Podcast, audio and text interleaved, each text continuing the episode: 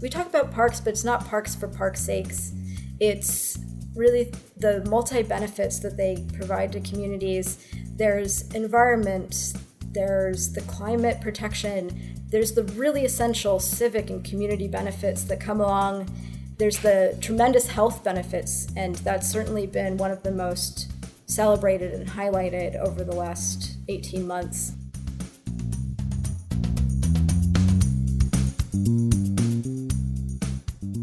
Hi, everyone. Welcome to the Active Towns Podcast conversations about creating a culture of activity. My name is John Zimmerman. I'm the founder of the Active Towns Initiative, and I'm honored to serve as your host each week on this podcast journey. Thank you so much for tuning in. It's always wonderful to have you along for the ride. Today is Friday, September 17th, 2021. And I'm super excited to share this fabulous conversation I recently had with Bianca Shulaker, Associate Director of National Programs at the Trust for Public Land. We discussed their ParkScore Index, the 10 Minute Walk campaign, and the exciting opportunity to leverage qualitative data to meet the needs of the community. The Trust for Public Land is out there helping communities create more parks, trails, open spaces, and even community gardens. As a nonprofit content producer, none of this happens without your support. So, if you're in a financial position to make a donation or become a patron, even if it's just a few bucks a month, please know that every little bit adds up and helps a great deal. To make the magic happen, just head over to my website at activetowns.org and navigate to the donation page. A couple of other super quick ways that you can help support the effort is to subscribe to the podcast on your preferred listening platform and to my Active Towns YouTube channel. And be sure to click on the bell so you get an alert whenever I post a new video. And a final way you can provide support is to help me spread the word about the Active Towns Initiative and our content. Thank you also very much for tuning in and for whatever support you're able to provide as I strive to grow this movement to create a culture of activity for all ages and abilities. Okay, let's get this conversation with Bianca Shulaker with the Trust for Public Land rolling.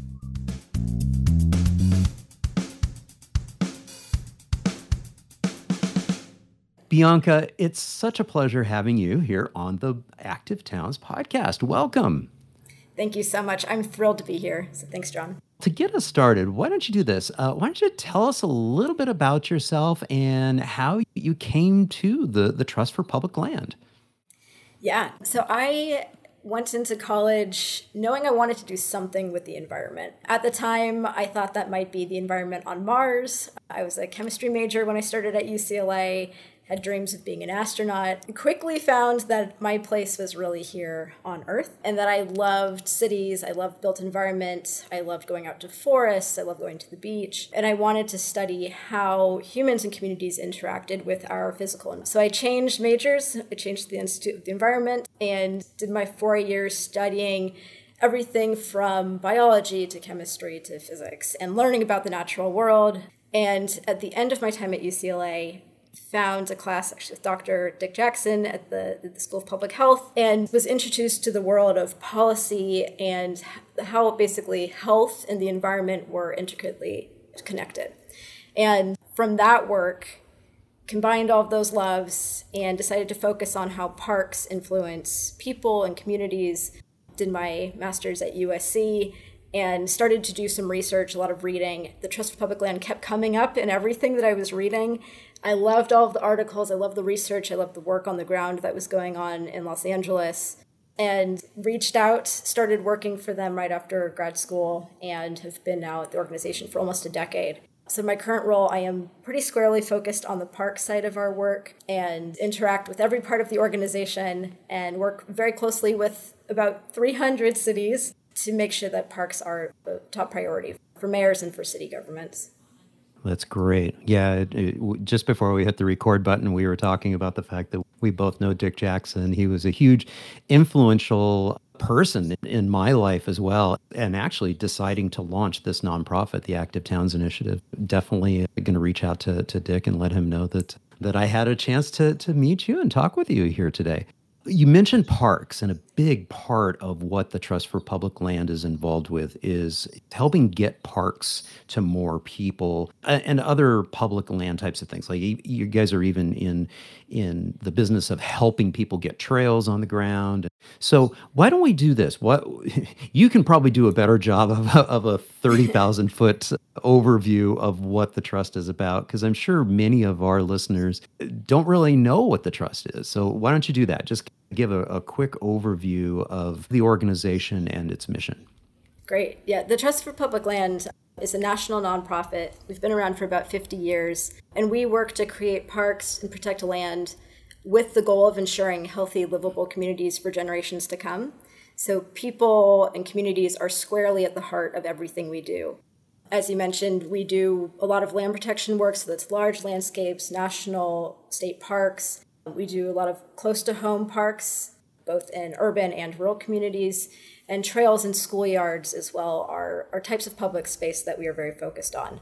And through all of that work, as I mentioned, people and communities are centered in every part of that process. So it's really important to us in the type of data we look at, how we think about prioritizing places for protection, how we think about stewarding or advocating for this work, that community need and community voice is really highlighted in every step of that. So we and we do this work in a number of different ways. And we have about 30 offices across the country that are really embedded in communities and those staff work hand in hand to build those public spaces to design them. But we also work through sort of our research and national programs and we work through like our conservation finance group to generate new funding in cities. We work through our research and innovation, and our new institute to research best practices, to help do planning, to help cities learn about what else is going on in the grounds and how to maximize benefit to communities through public space. And through my, my program, we work uh, a lot on advocacy and technical assistance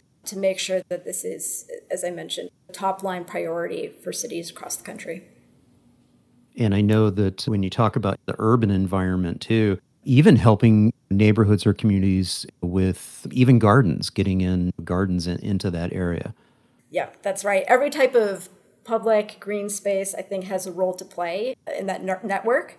And we certainly work on different types, cre- finding creative ways, turning alleyways into green spaces. The whole open streets effort that we've seen, particularly over the last year and a, a year and a half, has been really interesting to see evolve a lot of those open streets haven't necessarily been park spaces. A lot of them have been de- dedicated to restaurants and other economic activity, but it's all part of one ecosystem and all part of an ecosystem that's really important to make sure operates together so that we have healthy, thriving communities long past the pandemic and into the future.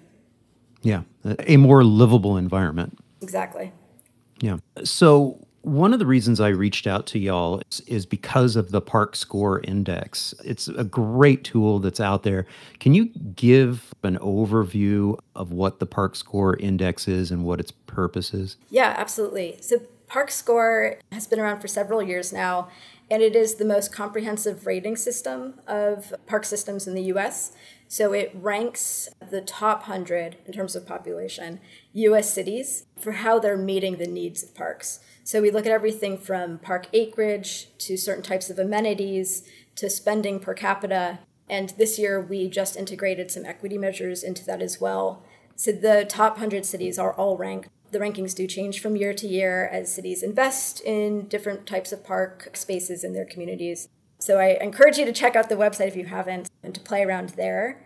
I will say that it does focus on the top 100 cities, but we also have ParkServe, which maps 14,000 places in the US. So that's that does include a lot of places, obviously not in the ParkScore Index, but also shares the data that underlies the rankings. So ParkScore has mapping and data for those 14,000 places. Again, park access, equity measures, a lot of environmental measures, including one of the highest resolution heat maps and demographic information as well for, for park access.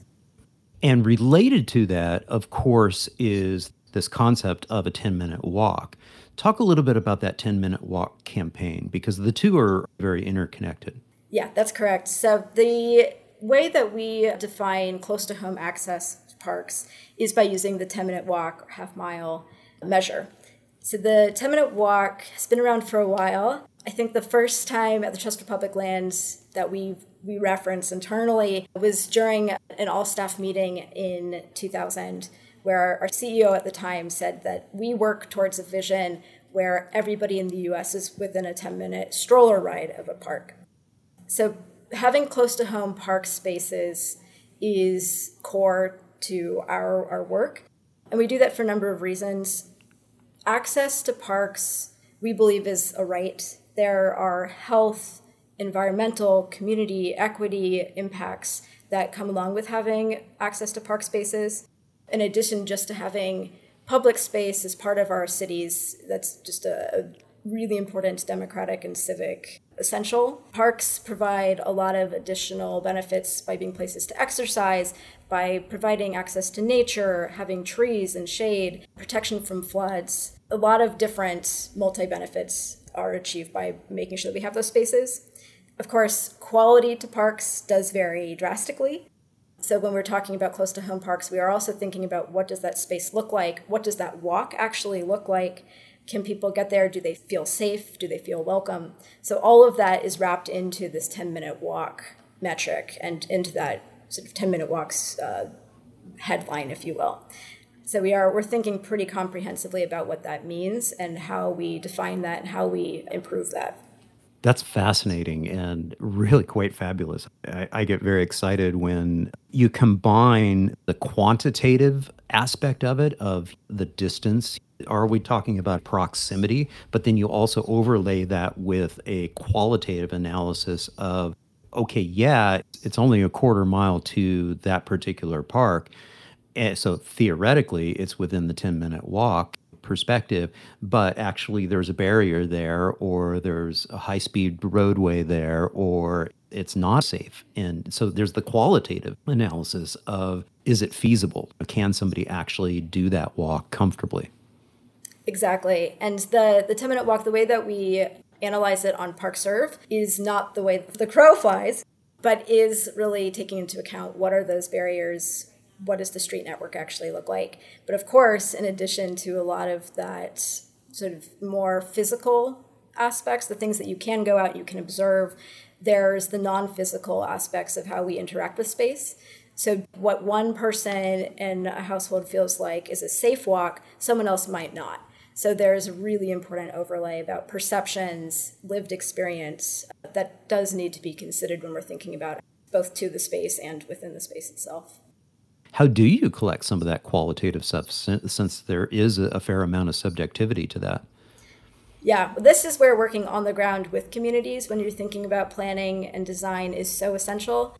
I don't think anything really replaces the, the good old talking to people you can do that through surveys, focus groups, meetings, but it is also important to recognize that those different methods will reach different populations. So we are we're pretty careful and thoughtful about the way that we work with other nonprofits or other organizations and community leaders to reach everybody in the community and make sure that everybody has a say. So it is a lot of talking to people on the ground, making sure that process to decision making is democratic, that it is open, that it is inclusive and welcoming. There's a lot of different strategies that our field offices and our community national program have been identifying and using for years, but there's no replacement for that kind of just asking people how they feel and why they are or are not using spaces. Exactly. What's really exciting about the ParkScore Index and this ability to evaluate the communities at a granular scale. I mean, I even focused in and honed in on my neighborhood here in Austin, Texas. And uh, we're just in the pink of being just slightly past our closest neighborhood park, which is actually attached to our elementary school here. But then again, we're literally just 0.6 miles away from Zilker Park here in the downtown area. So we're very close to some pretty amazing activity assets in that sense. But it helps, I think, community members, it helps leaders see where their strengths and weaknesses are. And that sort of then brings us to the commitment to the 10 minute walk campaign Let's talk about that commitment and what y'all are trying to do with that. Yeah, so the 10 minute walk commitment really grew out of the recognition that if we want everybody in the US to have access to park space, we're going to need thousands, tens of thousands of new spaces, not to mention the thousands of improvements and just upkeep of existing spaces to make sure that, that becomes a reality. And there's really no way for any one organization to do that um, across the country by themselves. And as I mentioned, at the heart of this is really making sure that those spaces are reflective of community and that they are really embedding those kind of priorities in every step of the way. So the process is intensive. It requires funding, it requires good planning, it requires data and time. And the campaign was meant to inspire and provide the tools and resources so that cities and communities could really work to advocate for this work and to implement it on the ground.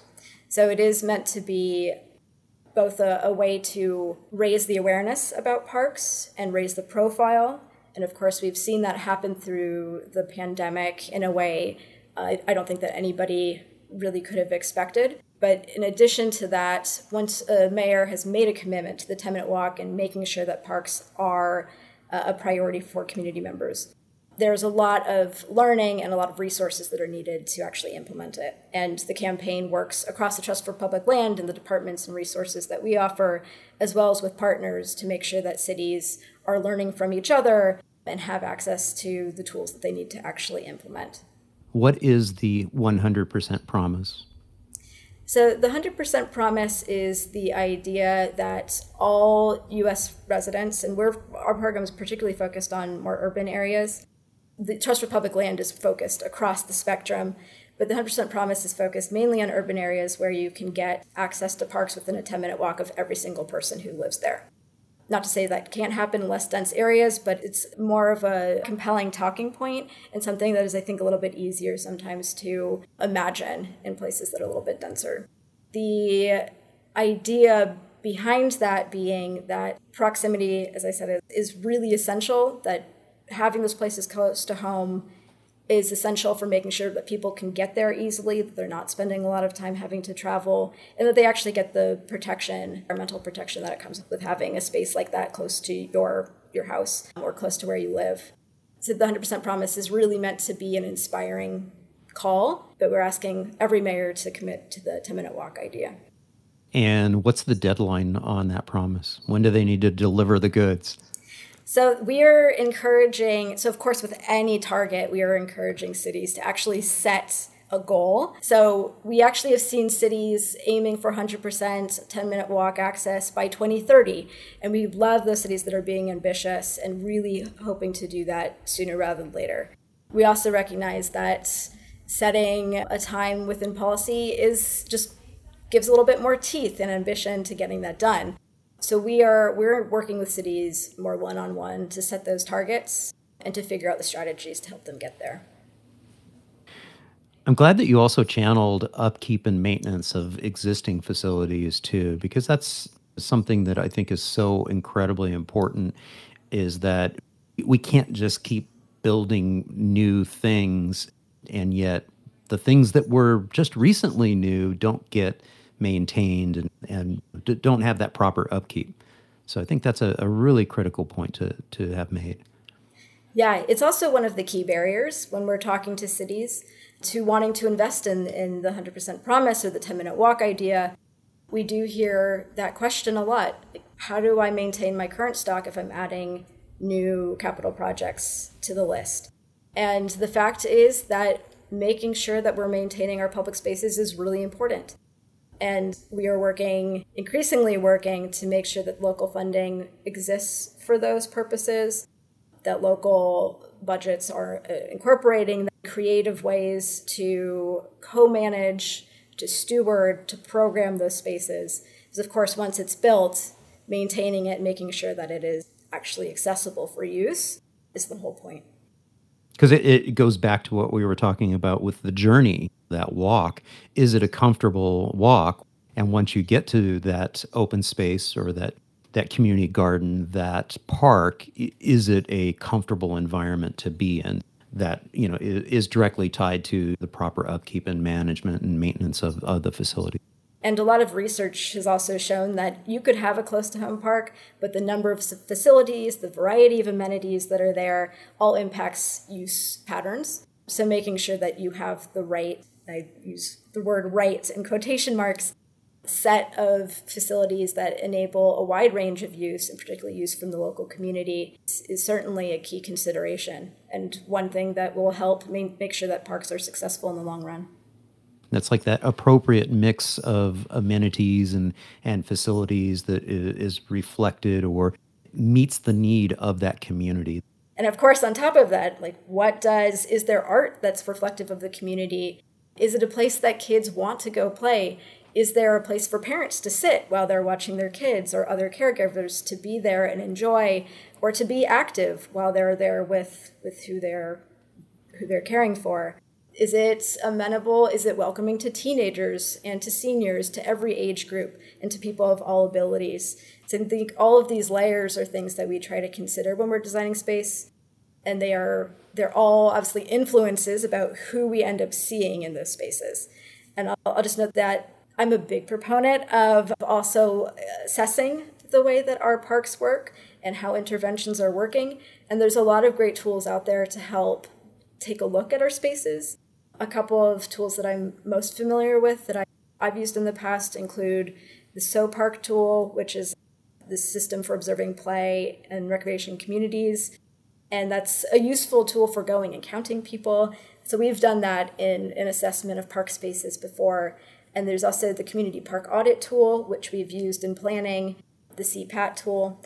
And both of those are valid methods that have been created for helping to assess our spaces.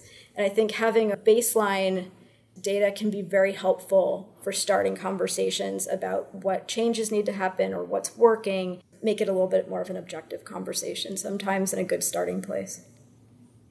And I'm glad you mentioned all ages and all abilities in, in, there as well, because it's a huge factor. With an aging population, we're going to have even more historic numbers uh, and percentages of people transitioning into their latter years. Uh, I say as I push back uh, some of my gray hairs here.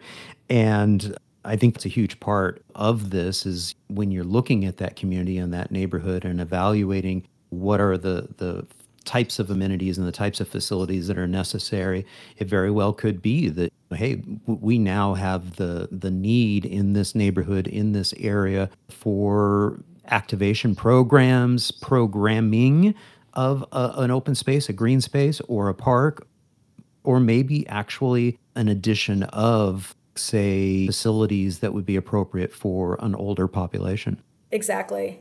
And on top of that, too, in who you see actually using the park, in addition to just having the right facilities, we see those disparities not only across age and users, but also just the presence of parks, the size of parks, the quality of parks. And we see those disparities across racial lines and across income lines. There's certainly a huge park divide, equity divide in this country, and it's one that we do need to address. I like that you channeled a little bit of the open streets movement and some of the things that we saw during the pandemic of opening more space, public space to people, especially during the, the height of the lockdown. They needed to be able to get outside and get some fresh air and get some activity in. I know in our streets right outside my door here, it was a tenfold increase in the number of people walking and biking you know seeing neighbors that you maybe previously you only saw them through the window of a car as they were driving by now you're actually seeing them out in the front yard they stop and, and have a conversation and it leads me to the thought that our streets our neighborhoods have the potential of being what I've always considered trails and pathways, which were linear parks. Mm-hmm. And that's such a, a different way, a mindset of being able to look at your entire neighborhood and your entire area as being uh, safe and welcoming environments for all ages and abilities. Yeah, the linear park idea is very fascinating to me. I think that there is something to the spaces where you run into neighbors where you just get used to seeing people, you recognize your neighbor, you can say hi.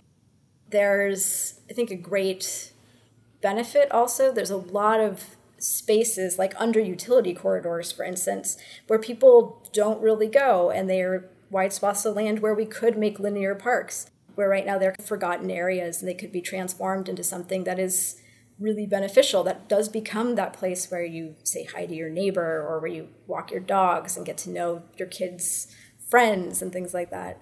So I think that there's a lot of spaces that we could be taking advantage of to transform them, particularly into these kind of thoroughfares. And it, it, actually, in, in hindsight, it could end up being that safe and inviting all ages and abilities facility that helps get you and connect you to other activity assets, other green spaces, other parks. Exactly. Yeah, we've seen that a lot in places like Chattanooga has a, a pretty extensive greenway system, and our team there is working to fill in some of the connectors. So, large swaths of the population right now don't have access to some of the magnificent green spaces that exist in the city or just outside the city. And by filling these connectors and making sure that there is a network, it does help people access a lot of other spaces.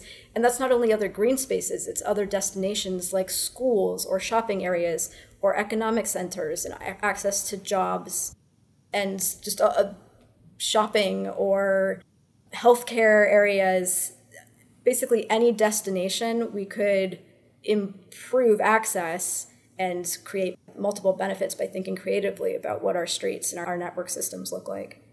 One of the things that has me intrigued about this ability to map out and leverage GIS uh, and, and be able to understand where our activity assets are at and, and located is this opportunity to do a better job of trip planning for people. Because you know, just like we were talking about earlier what's that journey like? And i'll give an example of if i've got a park right over here it's not very far away but if i take this route it's a very uncomfortable route and it's not a very welcoming route. But if i take this other route oh my gosh it's delightful I wonder is there is that something that is part of the future of this data is to be able to help with trip planning?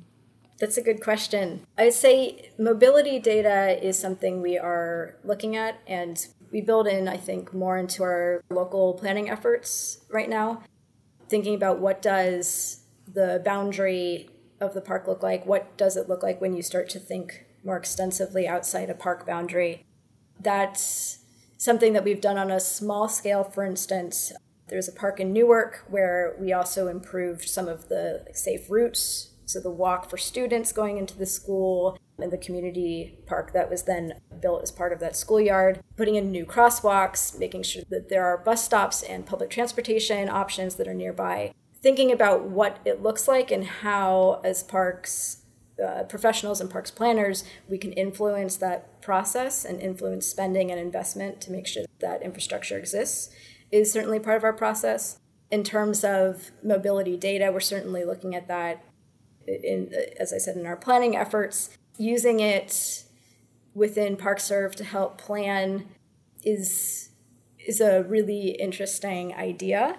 I don't know that we're there quite yet with integrating different options, but it is it's certainly something that we're looking at when we're doing planning with cities.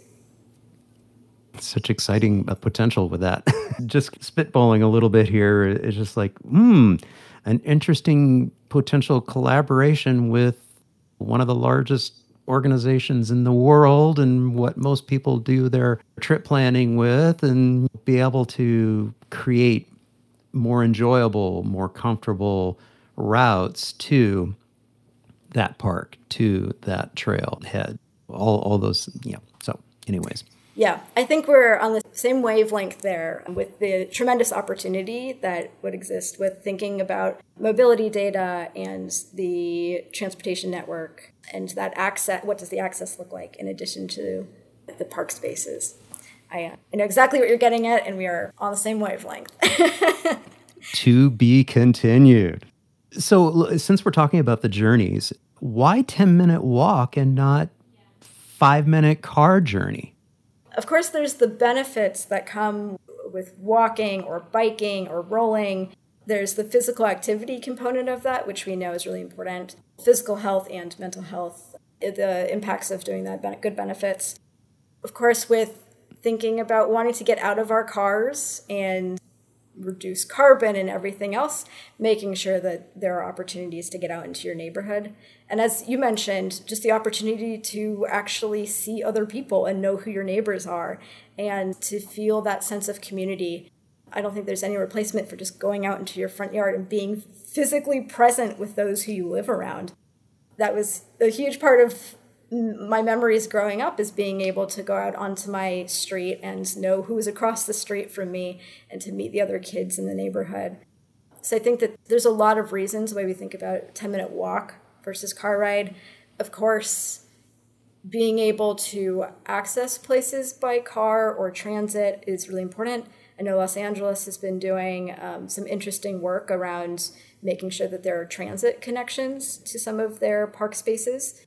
Of course, LA has some really amazing bigger public lands, so they've been working to increase transit options to some of those. Of course, people might need to drive to get to those or be able to walk to get to the transit option. But making sure that there are a range of options available, I think, is um, one of the best ways to make sure there's inclusive use of parks.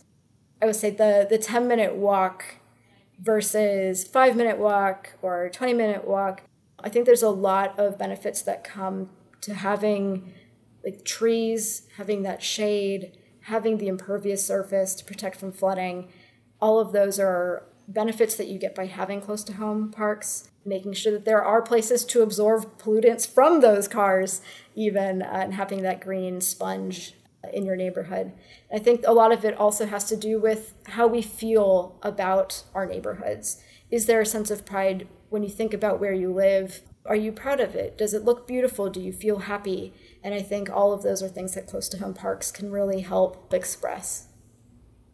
It also makes me reflect on the challenge that many parks and park agencies have in terms of making sure that they are welcoming and inclusive to, to everyone and also so that you can reasonably get there and i keep hearing about parks feeling the need to add more parking, more car parking to them. I'm like raising my hand going, well, how about we also make it accessible by bicycle so we yeah. can hopefully offshift some of those people who are actually making that car journey to that park because maybe it is just outside of what is a, a, comfortable walk. They're they're like, okay, I can't walk there we want to go have a picnic. And if they feel like it's not safe and comfortable for them to ride a bike to the park, they're going to drive. They're going to grab those keys and, and throw the, the picnic gear into the, the back of the trunk and take off.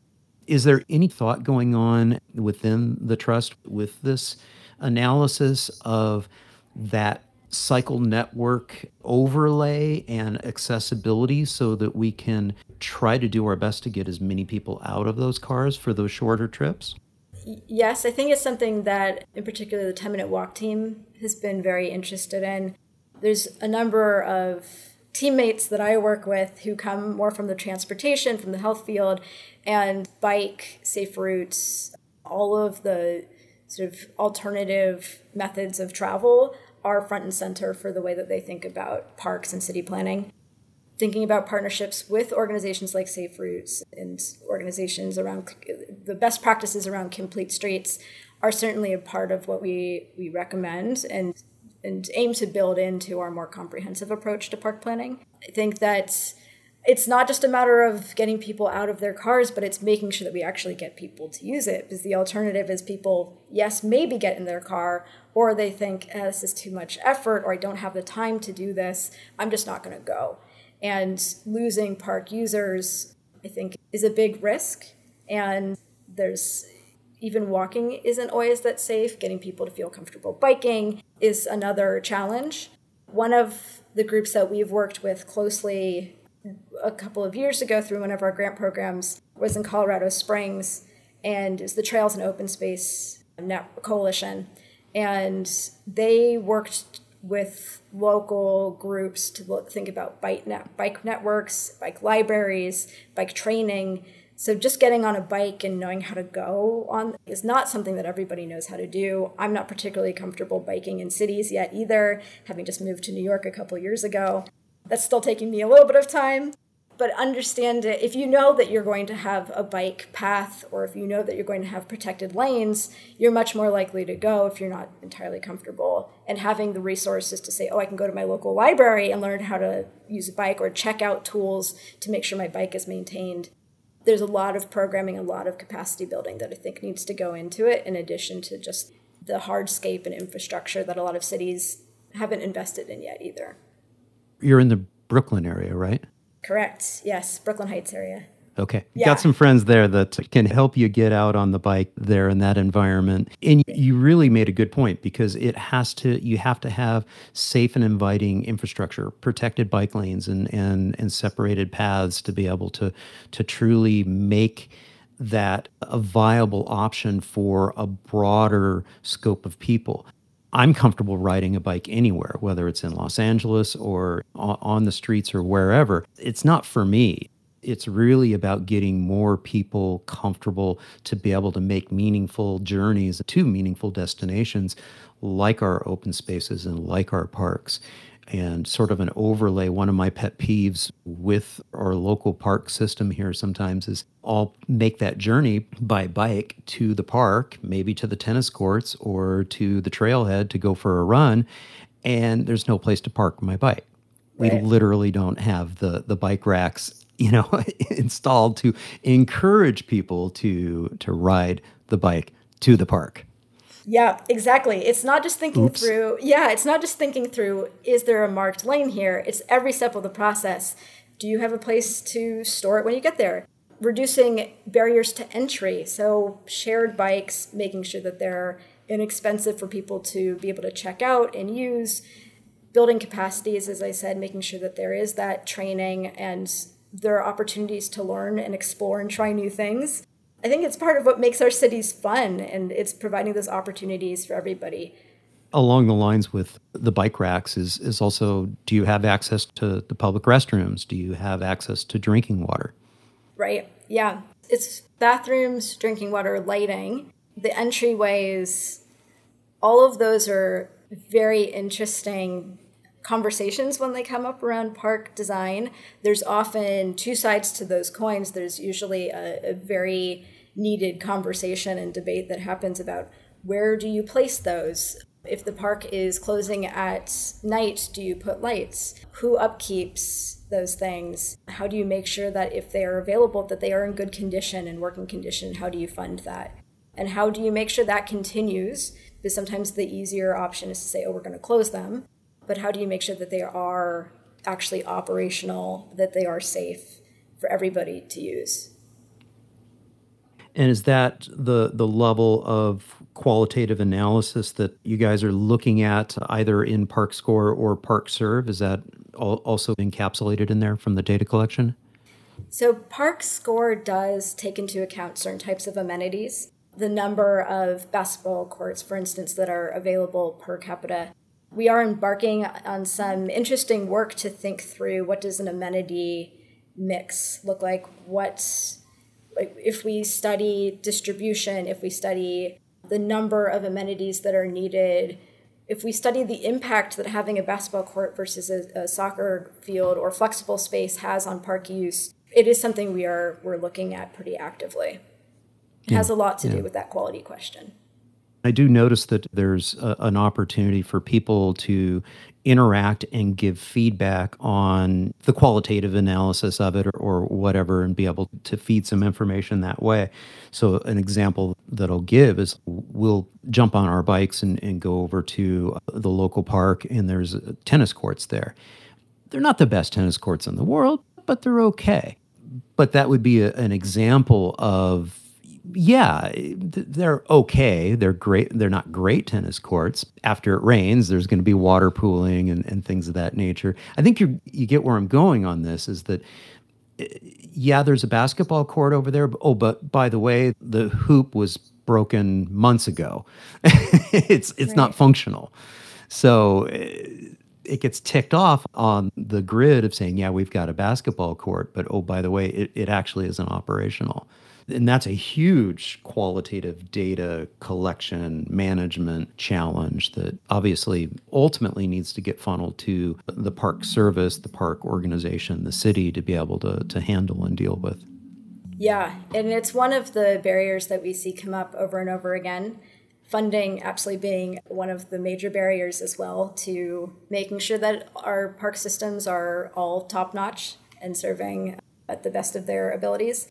But having the data and the information to make decisions is a barrier. And it's a thing that cities are doing more of. Atlanta and San Francisco have for a while been doing these sort of maintenance surveys and i know atlanta just did a, a pretty big effort to collect data on each and every one of their parks We've also seen this in places like Portland, Maine, that did and has committed to doing this sort of revamp or uh, to do a survey of their parks. I think they've done it now twice over the course of the last five, seven years to go and look at each park space and, and actually assess how what, what it looks like. Is it operational? Is it truly accessible? The it's also a place, and you mentioned that it does fall on the parks departments, and it is helpful, of course, if you have consistent data collection because then you can really make relative decision making and prioritization but it's also a place where where community members and volunteers can be really helpful a lot of times if you, you know your neighborhood and you can go to those parks and you can provide the information to, to the city. So it is a place where people can really contribute and provide very meaningful information. To, to use Colorado Springs as an, an example again, I know that they're doing some youth training and have a youth corps that's helping to collect information on park quality and to identify those barriers. A lot of communities have done sort of these photo voice efforts as well to get youth engaged in assessing neighborhood conditions. And it's a real opportunity to build in community input through the data collection process. You mentioned funding several times in there, and I noticed that that's also one of the metrics that is uh, captured in the park scores so cities and, and, communities can get a little bit of a, a, comparison to where their city is at currently and relative to the norm out there nationally. That's correct. And let's face it, there's a lot of competing priorities for cities. And we know that city budgets are often pretty strapped, and there's a lot of asks and demands on that funding pot in the last year during the pandemic, we worked with the Boston University Institute of Cities does a, an annual survey of mayors, and this year they did a specific survey around parks. And one of the findings was that although mayors know that residents are increasingly using parks and will continue to do so past the pandemic, they're still anticipating cuts to park budgets. And that's not necessarily a new trend. That's often the case when there's a strain. But there's a lot of creative ways to think about shared priorities across departments to fund park spaces and the presence of green spaces through sewer districts or through flood districts, to think about school land. Actually, the Trust for Public Land has just released a report today about how school properties can be really influential. And I think there's like 2 million acres of school property.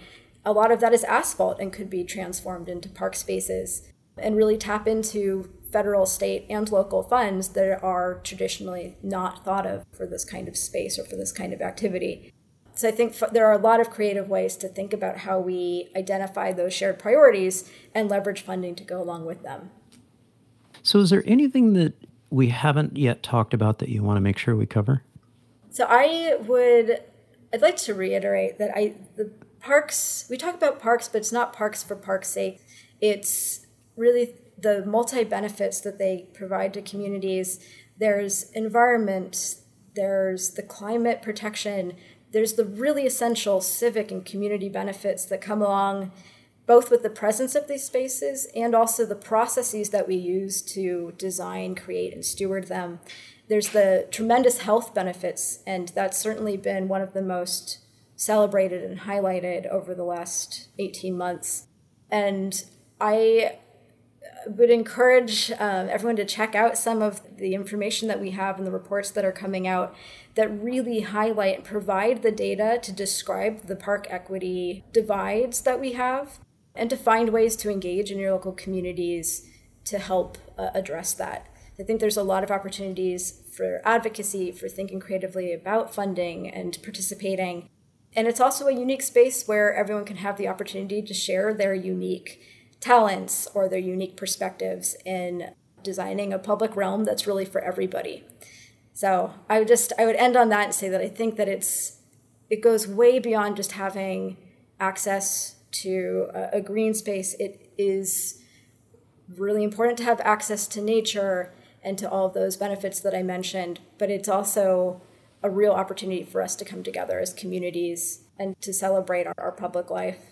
And like you said earlier, too, being creative too about what those spaces look like. They can be community gardens, they can be open space areas, they can be trails, they can be uh, schoolyard areas, opening school more schoolyards and, and playgrounds and, and those types of things, and making them more accessible to uh, the community.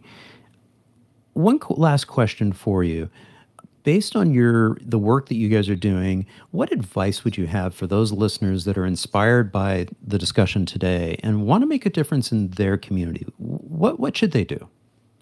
It's a great question and i would say that there are opportunities on every level to engage. So there's everything from participating in an open meeting that your city government is having around a new park or talking to your parks department or talking to your mayor's office about how important parks are and elevating that conversation locally. There's opportunities to volunteer, and if you have a local park, you can help start a friends group or you can participate in an existing one.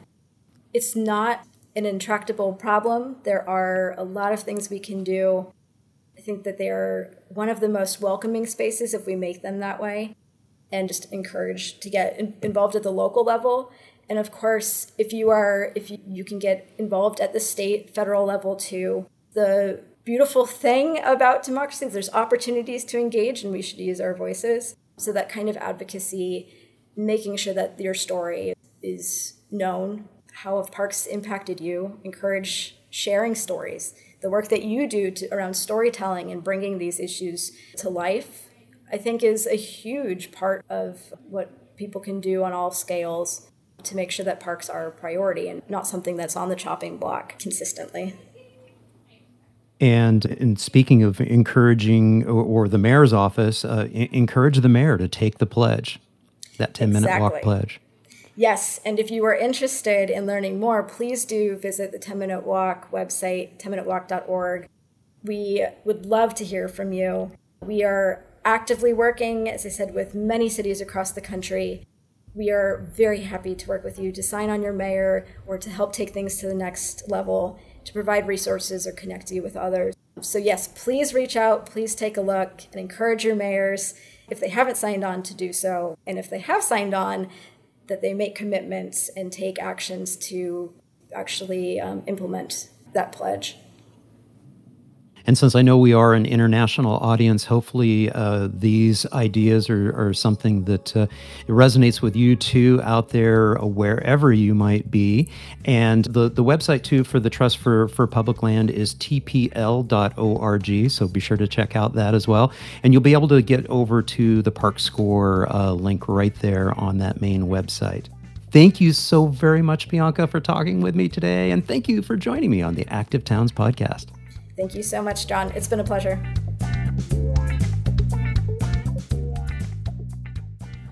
Thank you all so very much for tuning in to episode number 92 of the Active Towns podcast.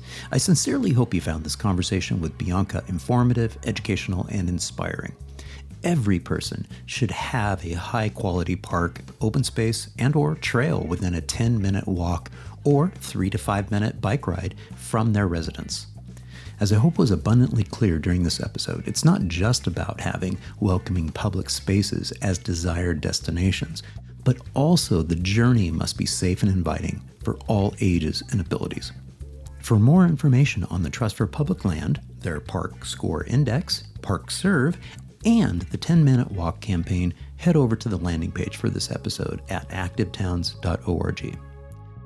And as a final reminder before we part ways, if you're enjoying the podcast, finding my videos entertaining and or in general appreciate my efforts to promote a culture of activity, please help me out by making a donation, spreading the word, and subscribing. Thank you all so much for your support and for tuning in. That's all for this week's episode, so until next time, this is John signing off by wishing you much activity, health, and happiness. Cheers.